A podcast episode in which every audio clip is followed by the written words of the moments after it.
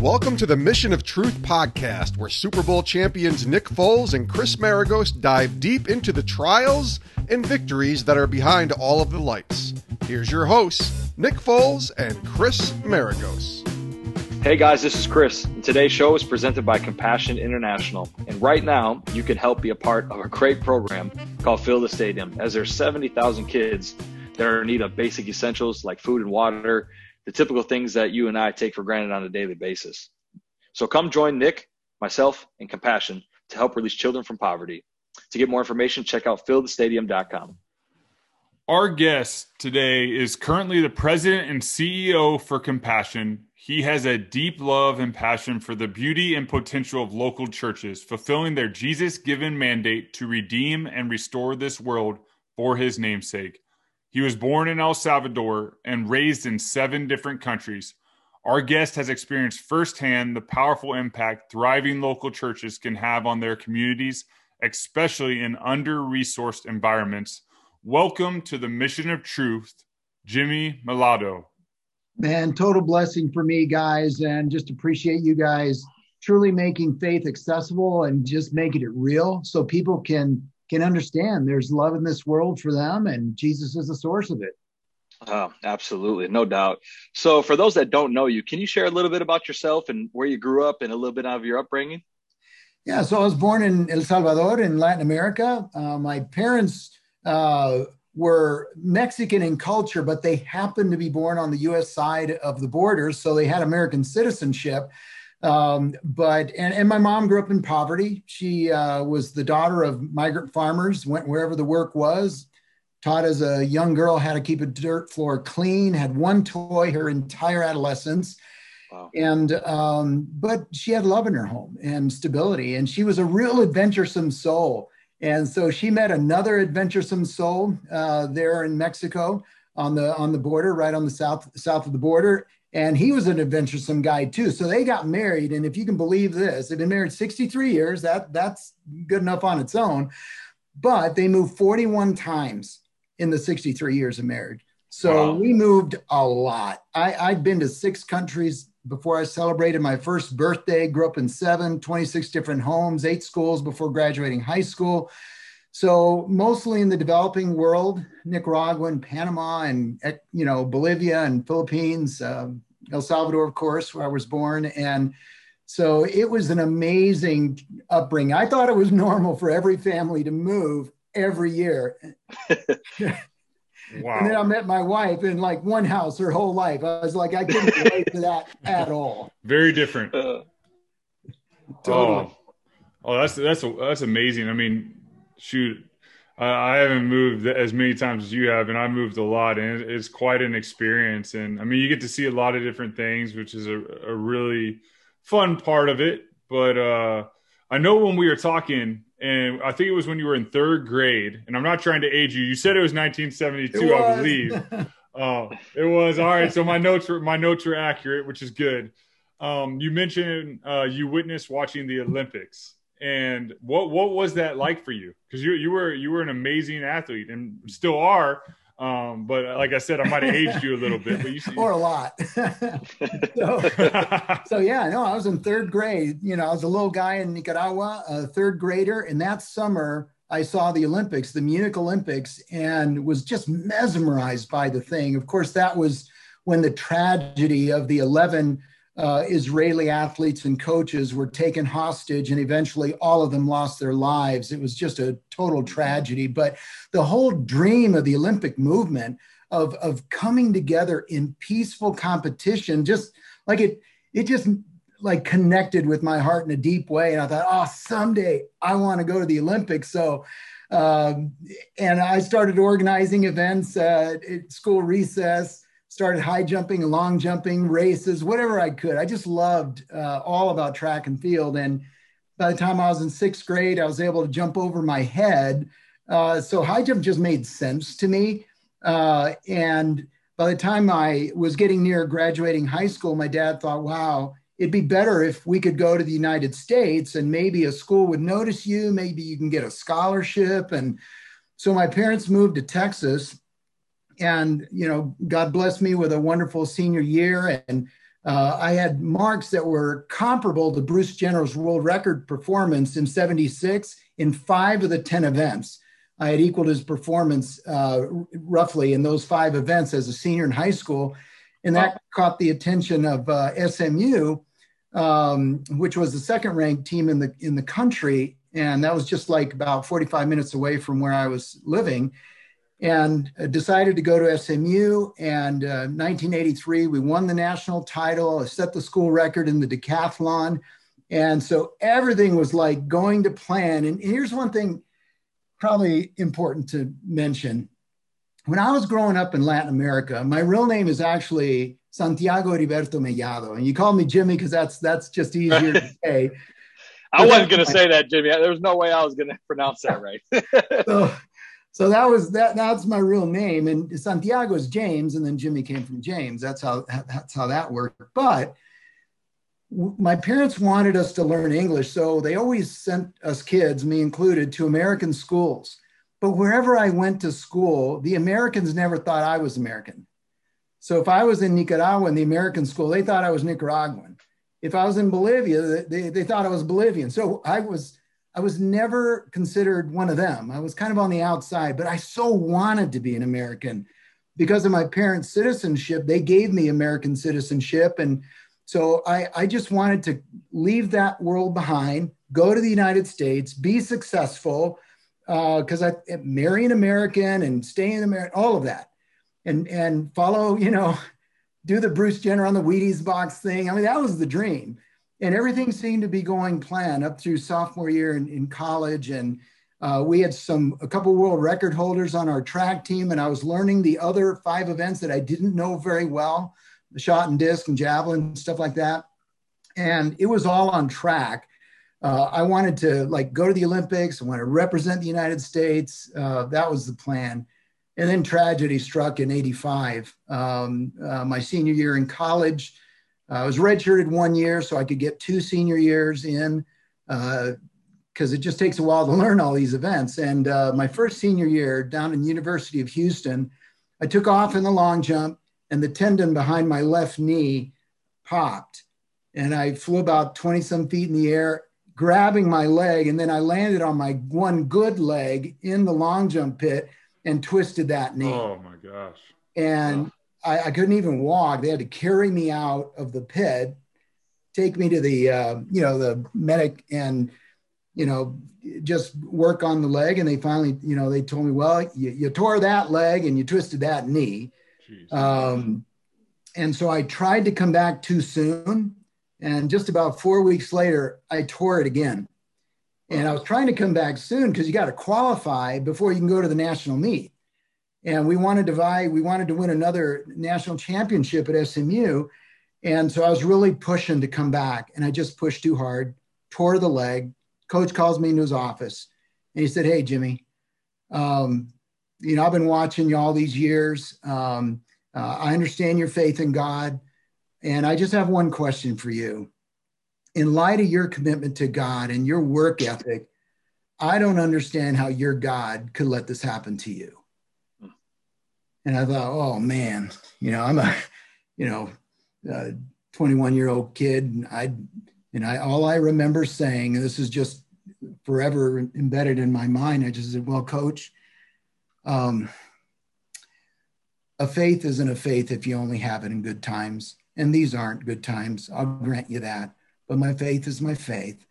And, um, you know, it is what it is, come what may. And he said, well, I appreciate that but you know we vie for the national title every year. Every scholarship's got to make a difference and the trainers tell me that this is always going to be a weak spot for you and i can't do the second year. I can't do your second senior year you know because of the red shirt.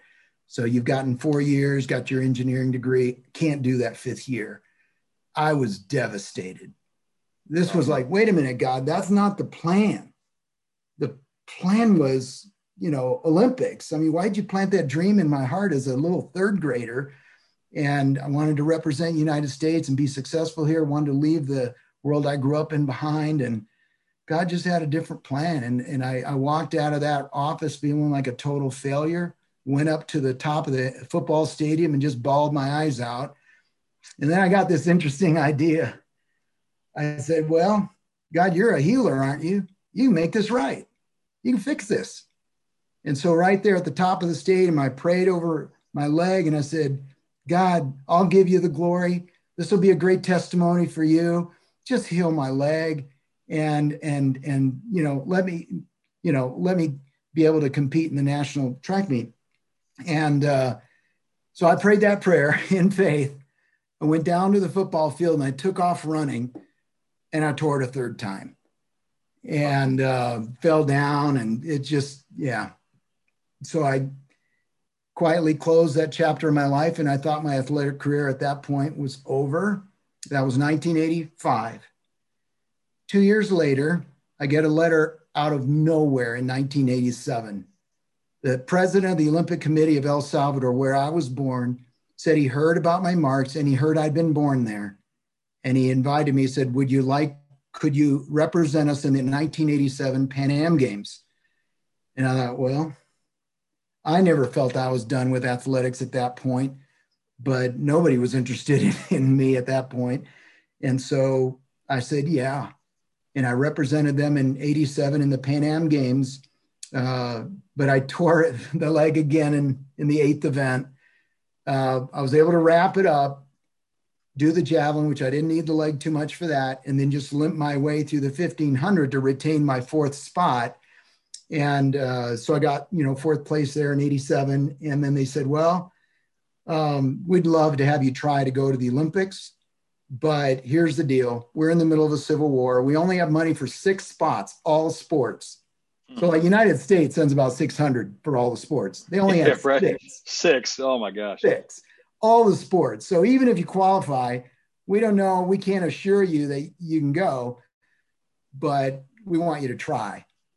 So, I called my SMU coach up again. I said, Coach, I got this opportunity, came out of nowhere. I got to go for it. I, I, I just, I'm not, I don't feel like I'm done. And would you, would you let me come back to SMU and train with the athletes there and see if we can't figure out what's wrong with the leg and, uh, and give this thing a shot? So he said, yeah, come on down. So. I went back to SMU, trained there with, you know, another decathlete that ended up going to Barcelona in 92 and got ninth place. Uh, so he and I trained together. Billy Olson, the pole vaulter for the United States. He was training there, I was learning the pole vault from him. And so it was just a, a really good situation. Ended up qualifying and going down to El Salvador, had to do it there. And they ended up selecting me to go uh, as the only male track and field athlete, um, you know, on the, on, you know, for the country. Placed 26 of the 42 that qualified there and was healthy, got through it. Wow. And but God used that. When I got back, the Olympic Committee president said this thing before I, I, I, went back to the United States. He said, Jimmy, all of our young, high potential uh, young people uh, that are born in El Salvador, they never stay. They go to the United States or they go to Europe and, and do a career and they leave us behind. And he looked at me and he said, Please don't forget us Well, you know, guys, I, I think in my zest to want to identify as an American and be American and be successful, I wanted to leave that developing world behind. Mm-hmm. Um, God just had a different plan, and He used that injury and that humbling process to bring me back to El Salvador, to have a guy tell me, come back, don't forget us. And eventually, that's what led me down the path to coming to compassion to serve kids in El Salvador and 24 other countries um, that are living in poverty and serving kids that are of the age I was when I was living in these places. And it's been fun to go back to my old houses as I visit these countries serving kids. But it's it's a what I get to do now to serve children in poverty is congruent in my soul at the deepest level. But he used my worst defeat to usher in a calling that'd be central to my life. Wow. That's amazing. Uh, that's amazing. Wow. You, you, shared, we're going to dive into everything you're doing um, with compassion in just a moment. But before that, you, you know, so much of your life uh, sur- is surrounded by your faith in Christ. And uh, the question I have for you is, can you share with us like where you came to that point where um, you gave your life to Christ because we all have our, our different testimonies where God's called us or you know we we experience like that grace of Christ um, where it's just overflows and it, it surrounds us. And um, we all have different journeys. And there's even people that probably are in church right now that listen and think that they're doing the things right and they're religious and I'm a good person all these different things but that's not it. We we miss the mark and we always will because we are sinners. We we do fall short and we do need the blood of Christ to be saved. So, can you just share with us where where you came to uh, faith in Christ and how that came to be? Well, I told you my parents moved all those times, and you'd think that growing up with that kind of instability would be horrible for a kid because it often is. I mean, you want to give right. your kid stability, but my life was super stable, and it really was uh, uh, really because of two things: because of Jesus and my family. Uh, my parents uh, walked with Jesus, uh, you know, from when they were early, young, young people. And so Jesus was like a regular part of my family upbringing and experience. And, and I would say, you know, my family was my first church. That's how I look at it. Um, we would be moving around between countries. And I remember many times my parents would do family services because we were in between countries. We were in hotel rooms and we're doing family services, and they would have us do different parts of the service. I always did the offering. I love that part. That was the money part. Yeah, that's right. Yeah, right. I like that part. That's right. Although I never understood it because my dad could give us kids money. We'd take the offering and he'd take the money back. I was like, what's up with yeah. that? yeah, is that right? so uh, anyway, he was he was they were modeling for us what it means to walk by faith. And uh, my parents, in all those years, went through all sorts of adventures. I mean, one of the worst valleys was my dad getting incarcerated by Manuel Noriega in Panama and the secret police, not telling wow. us why. And for three wow. days, we had no idea whether he'd come out or not.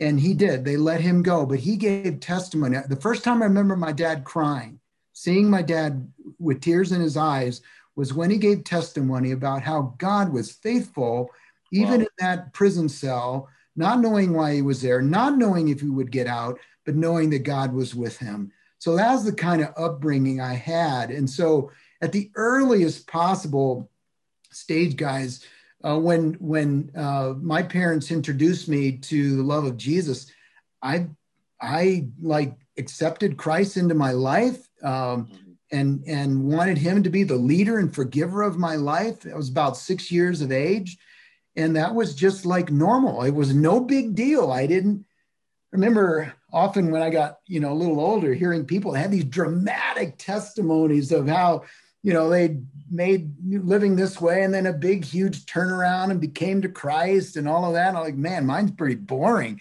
I like you know i just came to know jesus because he was around when i was six years old in my family. And oh that's beautiful. It's beautiful. It shows that uh, the household and being parents is just such an amazing responsibility with you know our children. You know chris has you know three kids. I have two and just representing christ and you know obviously reading the bible with them implementing like the stories sharing with them the the true stories of the bible and what they mean and sharing with them who jesus is is is so powerful. And that's your testimony. And it's beautiful to see a testimony like that. So thank you for sharing it. Mm-hmm. absolutely you know, Jimmy, I think it's it's super cool, man, just to hear your just your life experiences. Uh, they're just so unique. You just have such a uh, such a plethora of experiences that that you've kind of gone through. How did you come to compassion? I know you mentioned a little bit about the adversities that got you to, you know, maybe the setbacks that God is leading us to something greater. How, how did you get brought to compassion? Yeah. So after the Olympics, and by the way, one note on the Olympics, I, I, went there for an athletic experience of a lifetime, 16 years of training total, and and in many ways got that. But I came away with something more profound, and that was a calling to serve the church. And here's why. When I went to South Korea, I got to hear the story of, of the church revival that totally changed South Korea. And one of the pastors there, the world's you know largest church, came to the Olympic Village and he at a prayer meeting for any athlete wanted to go. So I, I went and, and went to the prayer meeting and then he invited us to his church. We, and then I went to the church a little bit later, one of the weekends, and I heard the story of what God did when a group of people really surrendered themselves to the lordship and forgiveness of Jesus. And and you look at North and South Korea, started in the same place right after the Korean War, which by the way is where compassion was started right after the Korean War. That's where compassion started, serving the war wow. victims. Uh, but South Korea and North Korea really different, you know, 60, 70 years later. Um, and I think a large part of that was because of what Christ did to transform that community. They went from just a few percentages of Jesus followers to like 26, 27% of the whole population within, you know, less than two generations. It was amazing.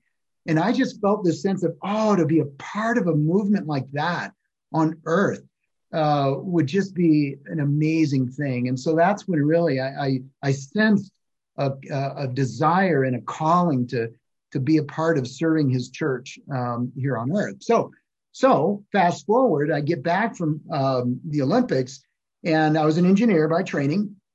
And my dad, and remember, I didn't get my business degree at SMU. And so my dad was pushing me, you got to get your business degree. So I thought, well, okay, almost to humor him, I applied to uh, one school. And I thought, if I'm, I'm going to apply to a school, well, why not Harvard? Uh, right. So I sent one application to Harvard and I got accepted. So went there and was asked by a Jewish non-Christian professor there, a fabulous professor, to write a case study on a church. Well, that's bizarre because it's a business school. Uh, so I wrote that case study, and then that church spun off a church training organization, which I joined, and um, and led that for about 20 years. And then I came to Compassion. But here was what really uh, took me to Compassion because I was in a ministry serving the church in my calling. I thought, why am I going to leave? Um, I, I think I'm going to stay here. But I was in a meeting. I was in a leadership team meeting, and and uh, together with the leadership of the of the church, and they were saying that um, we're not reflecting diversity. Our community is changing. We're not. We don't have diversity in our congregation, our staff, volunteers, vocalists, and we have no diversity in leadership. And I'm sitting in the circle and I said, I said, you know, now, now you guys know that my real name is Santiago Heriberto Mellado, like I said earlier, and that I'm Hispanic. And uh, I mean, you know that just to make sure you understand. Everybody laughed and they said, uh, and then one person next to me leaned over and said, Oh, but you don't count. And I thought two things. The first thought was, I finally made it. I'm finally American. I'm finally on the inside. I'm not the kid that the Americans thought wasn't American. I'm finally one of the people on the inside. And then the second thought was more Holy Spirit haunting. And that was, and that's not you, at least not fully you. Why are you embarrassed about your upbringing? Why, why do you not like Santiago and you go with Jimmy? You know, wh- why do you not talk about your mom growing up in poverty? They didn't know. Uh, I'd been there two decades. We didn't. I didn't talk about it much. They didn't ask. And so, what is it about how I created you and and and the circumstances around you coming into this world that you don't like? Man, that was real soul searching for me to get in touch with um, being fully embracing of who God created me to be, not who, for many reasons I don't need to get into, I wanted to be. Right. I wanted this life. I wanted this path. God had a different thing in mind. And that thought was the thought that eventually led me to compassion because the former president who I'd become good friends with, he said, I'm going to retire next year and I don't get to vote, don't get to be on the committee. But in my quiet time, I'm just saying, in my quiet time, I'm sensing that you're going to be my successor. Wow. And and that really started the conversation. I said, Well, Wess, you know, I'm called to serve the church. And he said, That's precisely why I think it would fit. Compassion is a church equipping ministry. They just do it in the toughest regions of the world with the poor. Mm-hmm. Yeah. Mm-hmm. And for me, it was like, How good is God? I get to go back to the church of my youth. I get to go back to the countries of my youth and other countries and and yes my calling is to serve the church for sure but it is now more focused to serve the church in these tough regions of unimaginable poverty to be the hands and feet of jesus to the most vulnerable the children around those churches. Amen.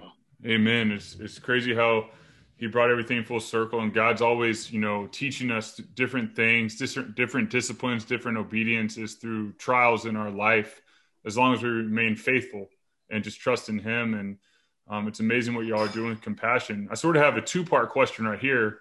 Um, what can you share with our listeners that you know compassion is doing right now? I know listeners can't see it, but I'm wearing Fill the Stadium shirt um, for compassion that uh, so many people have been um, working towards and praying towards. And then um, not only what you all are doing, but how can people who are listening uh, join compassion um, and helping the world? So, about a year ago, we all know that the pandemic hit the world with a vengeance. Uh, March 11 was the, uh, the, the day, March 11, a year ago, when the World Health Organization declared COVID 19 a global pandemic. And then sheltering in place and shutdowns all across the world started. Well, when you think of compassion, think of three things. One, it's Christ centered. Two, it's church driven. We only do ministry in partnership with an indigenous local church in these tough communities. 8,000 partnership with 8,000 churches in these in these 25 countries. And the third thing is that it's child focused. It's child discipleship. That child is at the center of all of our efforts in partnership with the church to remove any obstacle that could keep that child from realizing God, their God given potential. So every church um, uh, serves about 250 kids. So we get to serve about 2.2 million children, and they come to the church for the program. But if you're sheltering in place, you can't do that. So we had to one year ago completely pivot the ministry Kids can't come to the program. We got to take the program to the kids. And so we did that. And uh, since then, we've remobilized about 100,000 of our frontline workers to really go and take the program to the kids and their families and really be in touch with their needs spiritually, emotionally, physically, education. And so food really bubbled up to the top. It really did. Uh, when you're think of put yourself in their shoes you're a day laborer. If you work that day, you eat that day. You don't work that day, you don't bring money and food home to the family so they can't eat. But now the government's saying, don't go out. Wait a minute here. If I don't work, I don't bring food home. So I either go out and maybe get the virus, give it to my family, or I stay at home and I watch my family starve. Take your pick. It's just a horrible position as a parent to, to be put in. And so these churches that we support, together with them and, and supporters like yourselves and others, stood in that COVID season gap. And this last year, we've distributed over 12 million multi week family food kits, over 8 million hygiene kits, uh, uh, trying to connect with them, distance, social distance, and all that, but still stay connected with them emotionally and spiritually to encourage them. Training around child protection because it's so you know, domestic abuse is up when everybody's sheltering in place, a lot of pressure and and and and pain and suffering. Kids are the ones that pay the most, and so we've done training around child uh, protection. So that's what we've done on the field side. But then on the funding side, this is where we had a huge challenge.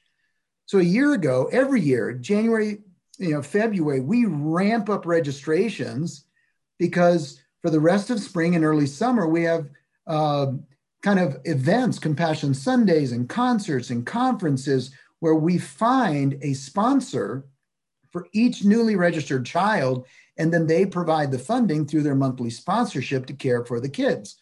Well, we just ramped up 70,000 kids, registered kids in the program, and then we had 1,241 events canceled. Canceled. Wow.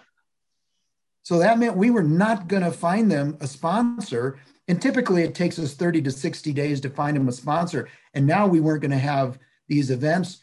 Who knows when we'd find a sponsor? And we were confronted with a very serious um, uh, dilemma. And it was, I mean, do the math 70,000 kids, $38 a month, 12 months, just for one year alone. That's a $35 million budget issue now. Wow. Where are we going to find the resources to cover these kids? The simple solution would have been to say, We are so sorry. We are so sorry. We didn't know that COVID was coming, and we're going to have to unregister you. Come back next year, and you can join the program. And we said, no way.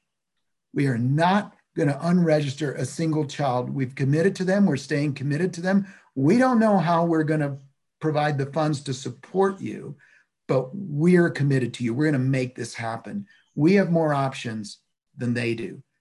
And Nick, you, and Chris, and Nate Solder, and Kirk Cousins, and uh, uh, with Steve Stenstrom, the president of Professional Athletes Outreach, former Chicago Bear quarterback.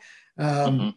uh, he was just asking me, how's it going? I told him this very same story. And in that night, he went and Googled the average size of an NFL stadium, which was 70,000. It's actually 69,444. And then, and then Steve said he just felt convicted. He said, these 70,000 kids, we got to take care of them. We're not filling our 70,000 70, seat stadiums right now because of COVID, but why don't we fill a different kind of a stadium? Why don't we fill a stadium that's going to care for the 70,000 kids during this COVID season uh, while they don't have a sponsor? And we'll find long term sponsors for them eventually. It's what we do. But in this season, we needed some help. We needed people to stand in the gap. And so people stepped up, and one person said, Hey, I'll cover 2,000 families. That was a million dollar gift. Then, then another professional baseball athlete, he said, "Well, I'll cover 2,000 families, more than that. That was north of a million dollar gift." And then, and then it just started to snowball. Athletes telling athletes in the pro community, and now 40 pro athlete families have gotten behind this, and then their influence has really mobilized a movement around filling this stadium. And by God's grace, almost one year later, we're over 50,000 of the 70,000 seats filled and and the pro community has been leading the way, uh, including you two. So I just can't say enough for just living beyond yourself, caring for the poor, standing in the gap for kids who will never be on a podcast like this, more than likely to tell their story. And that's really the only reason I'm here is to tell their story. Mm, yeah, and and it's great. It's it's amazing to be able to to tell it alongside you and and to highlight some of the difficulties that they're going through. And you know, we we we look at COVID as you know potentially a, a bump in the road short term, but the ripple effects in these third world countries go for years beyond when we're going to go back to normal life because of the infrastructure and the things that we're all grateful and blessed to have. And so uh, it's amazing what you guys are doing. And well, I know I speak for Nick and I both and, and everybody that's involved with you guys. You guys do amazing work and are truly on the front lines, uh, you know, helping people all across the world in, in impoverished situations and difficult situations. So it's just super excited. And anybody that's listening right now on our show notes, um, you can check out ways to get involved, uh, to check out Fill the Stadium, different, different ways that maybe you would want to uh, maybe be a part of this, whether financially or just support wise, or you can give your, your, your time or your talent, whatever that looks like um, there's a lot of ways to get involved uh, to truly make a difference. So, Jimmy, thanks for coming on. Before we let you go, we got got a couple more questions that, that we got to ask you here because you know we we got an Olympic you know uh, level athlete here. You know, we, we look up to you, bro. I mean, in the training you do as a as a decathlete, oh my gosh, it's like you, you truly are the world's truly are the world's greatest athlete. Yes. I mean, Nick. Yes. Nick just sit, Nick just sits back in the pocket and throws. And, That's all I do. That's all I do. Know, I, I usually I usually just watch the balls go over my head and people score on me. So, but but but but you you're jumping and running and hurdling and pole vaulting. I got to know what what's your favorite event in in uh, in out of all of them.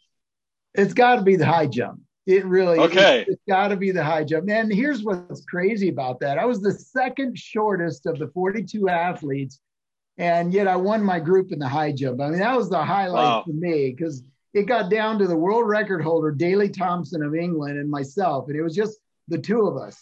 And the bar's getting up there, you know, north of six nine, and uh, and we're battling it out. You get three attempts to to make it, and so mm-hmm. he missed, and then I missed, and he missed again. But the way he missed the second time, I thought this guy's not making it on the third one. But if I don't make it on this one, I don't think I'm making it either. I'm getting tired, and right. uh, so I, you know, and I I've never really through the whole life of athletics. I, honestly, I, I've never prayed for wins. I just never did. I feel like God's so much more interested in the inner world wins than the win on the scoreboard, the human scoreboard.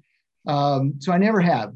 but, but I'm standing there and I said, Oh, Lord, this has been such a hard journey getting here. Um, Daley Thompson's probably going to win. It's world record holder. He won the last decathlon in 84 and 80, you know, probably going to win this one.